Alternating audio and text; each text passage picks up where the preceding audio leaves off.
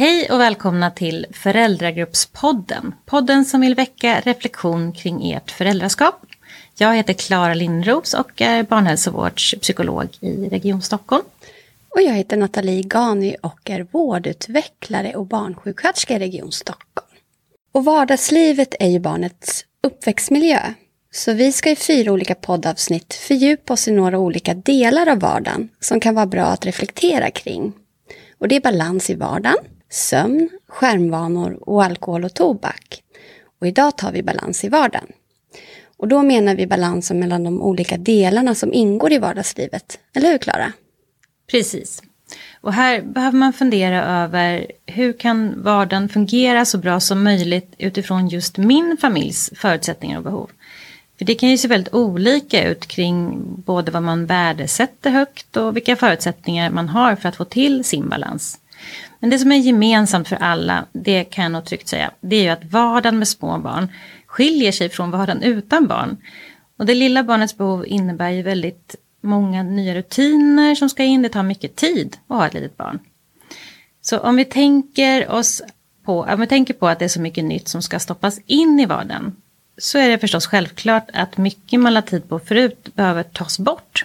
För en del är det här lätt. Eh, man släpper sånt som man gjorde utan att tänka på det. Men det kan också vara svårt för en del och lite omskakande nästan att sluta med eller minska i alla fall på sånt som man har fyllt sitt liv med innan. Så därför tänker vi att det är viktigt att reflektera över vad som är viktigt för en, vad som får ta tid i den nya vardagen. Och att prata om det med varandra om man är två föräldrar. För man kan ju verkligen sitta med olika tankar om det här. Alltså vad ska man prioritera? Ja, och vad kan det handla om för olika aktiviteter? Det är ju allt egentligen. Alltså det är det man gör i hemmet förstås, som städning, matlagning, renovering kanske. Jämsides med väldigt basic sömn, parrelationen.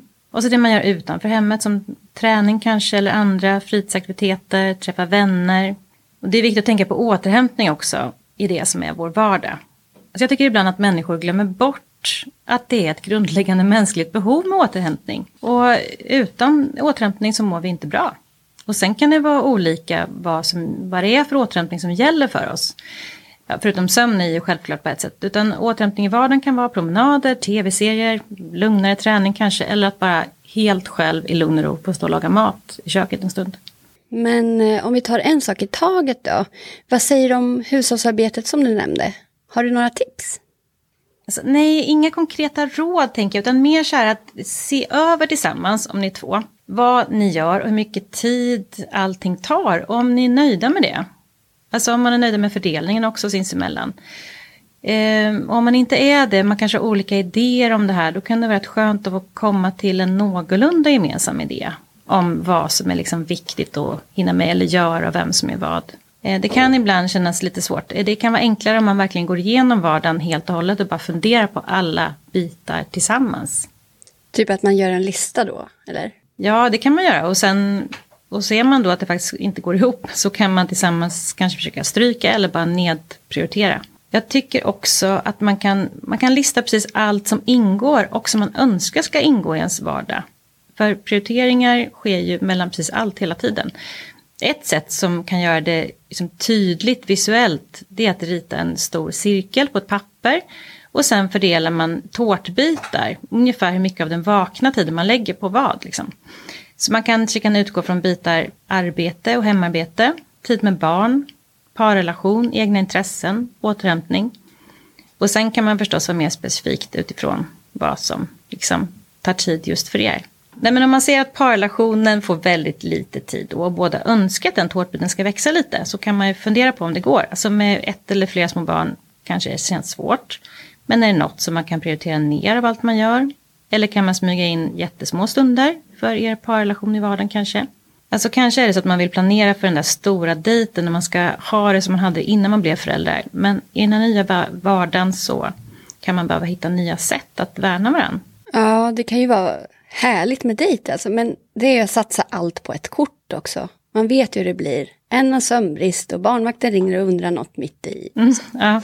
Det där som du är inne på kanske handlar lite om förväntningar.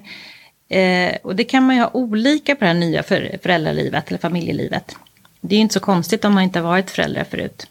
Det är liksom jättesvårt att föreställa sig innan. Och alltså jag vill säga att får man panik när man gör den här listan, eller om man tycker att ens diagram blir helt sorgligt, så får man tänka på att livet med små barn förändras väldigt snabbt. Så har ni just nu en bebis och kanske inte sovit ordentligt på ett halvår och allt bara en dimma, så måste man kanske sänka förväntningarna på en del delar av livet ganska rejält. Det kan i vissa stunder vara verkligen basic behov som gäller, alltså mat, sömn, återhämtning, så gott det går. Och så en viss tid tillsammans, kanske så man inte går förbi varandra helt i dimman. Men påminner om att vissa saker blir enklare när bebisen blir större och ni får mer ork. Så man kan prata med varandra och, och kanske se hur cirkeln ser ut nu för att få ihop livet. Men också kanske vad man har för målbild, hur det ska se ut när är bebis kanske ett och ett halvt eller så. Och är ni helt slut och inte får ihop vardagen så fundera på om det går att få avlastning på något sätt. Alltså jag tycker många verkar tycka det är ganska svårt att be om hjälp. Alltså man tänker att alla ska klara av det här med sitt familjeliv själv. Men det här med små isolerade bebisfamiljer är inte hur det har sett ut historiskt. Det är inte så det ser ut överallt idag. Utan som det har varit och är på många platser mycket mer vanligt att ett samhälle sluter upp liksom, kring en nybliven familj med stöd. Och jag tänker att de flesta blir glada om de kan hjälpa till med något litet, kanske en barnvagnspromenad eller så. Och sen kanske det är många som inte har någon familj nära. Men det kanske finns andra. Kanske kan man avlasta varandra någon gång i en föräldragrupp, ha två bebisar ett tag istället för en eller så. Har du något mer du vill säga kring det här temat balans i vardagen, Klara? Ehm, kanske att du ska fundera över vad det är som tar och ger energi just nu.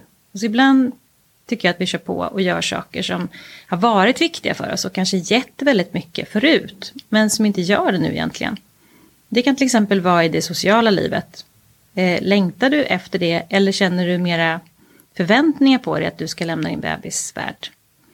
Så vad ger och tar energi? Både i sociala sammanhang men också överlag förstås. Det kan man behöva fundera över för att liksom komma så nära den vardag man vill ha med sin familj som det är möjligt. Det är inte alltid möjligt att få till det precis som man önskar. Så ett visst mått av acceptans kanske också man behöver tänka inför läget nu. Vi vill bara få er att fundera över det här för att må så bra som möjligt. Tack så mycket för de fina slutorden Klara och tack för idag alla som lyssnat. Och vi avslutar som vanligt med att skicka med några frågor att reflektera över. Antingen i föräldragruppen, med den andra föräldern, med kompisar eller för dig själv. Och då är den första frågan hur ser balansen ut i vardagen mellan tid med barn, parrelationen, arbete, hemarbete, återhämtning och egna intressen? Det är mycket som ska in här. Är du nöjd med det här eller vill du förändra något? Vad vill du ha mindre av och mer av? Och finns det någon möjlighet till förändring? När är du eller ni stressade eller oroliga? Och när är ni lugna och tillfreds? Vilken är den bästa stunden på dagen för er och hur kan man ta hand om parrelationen under bebis och småbarnstid? Och slutligen vad du eller ni har för behov av avlastning och stöd. Finns det någon möjlighet till det här? Det kan också vara avlastning eller någon att fråga och få bekräftelse av. Med den här sista frågan blir det dags att avrunda dagens avsnitt och tacka för oss från Föräldragruppspodden.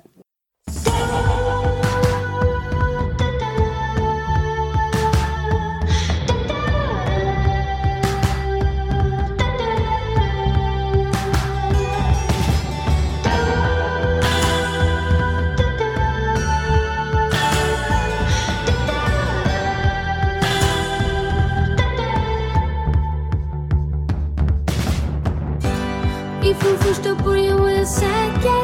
Jag kan göra vad som helst för dig i världen. Det har aldrig varit mer uppenbart. Sen den dagen är det du och jag. Jag ska sluta åka taxi utan skyltar. Sluta leta efter kaos eller fylla. Jag ska lägga